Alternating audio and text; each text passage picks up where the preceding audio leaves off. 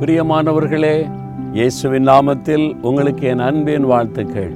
உங்களோடு பேசுவது எனக்கு ரொம்ப சந்தோஷம். ஏன்னா அந்த வசனத்தை நான் பேச பேச அந்த வசனம் என்னோடு பேசுகிறாரு எனக்கே அது ஆசீர்வாதமாக இருக்கிறாரு அதான் வேத வசனத்தினுடைய மகிமை. யார் கேட்குறாங்களோ அவங்களோட அது பேசும். யார் மூலமாக ஆண்டவர் பேசுகிறாரோ அவங்களோட ஆண்டவர் பேசுவார். அந்த வசனத்தை கொண்டு.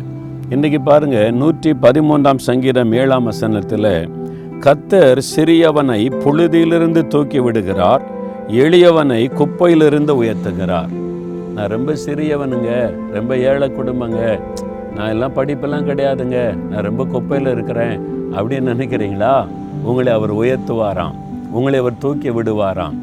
வேறு புஸ்தகத்தில் பாருங்க தாவீது அவங்க வீட்டிலேயே புறக்கணிக்கப்பட்ட மாதிரி ஒரு இளம் வாலிபன். இவன் ஆடு மேய்க்க தான் லாக்கி வேறு ஒன்றுக்கு லாக்கில் ஆடு மேய்ப்பா அப்படின்னு அனுப்பிட்டாங்க. ஆனால் அவனை தேவன் தெரிந்து கொண்டு தாஸ் தேசத்துக்கு ராஜாவாக உயர்த்தினார்.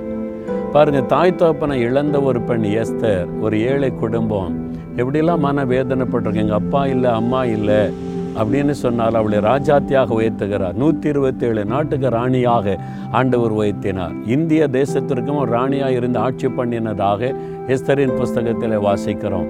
அந்த மாதிரி பாருங்க ஆண்டவர் எளியவர்களை குப்பையிலிருந்து உயர்த்துகிற தேவன்.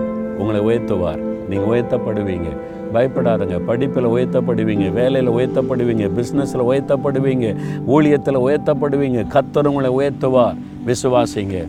ஆண்டவரை பார்த்து சொல்லுங்கள் தகப்பனே நீர் எளியவர்களை குப்பையிலிருந்து உயர்த்துகிற தேவன்.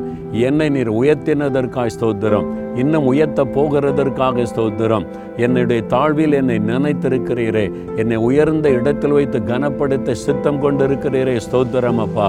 நான் அதை விசுவாசிக்கிறேன். அந்த ஆசிர்வாதத்தை இயேசுவின் நாமத்தில் பெற்றுக்கொள்கிறேன் ஆமேன் ஆமேன்.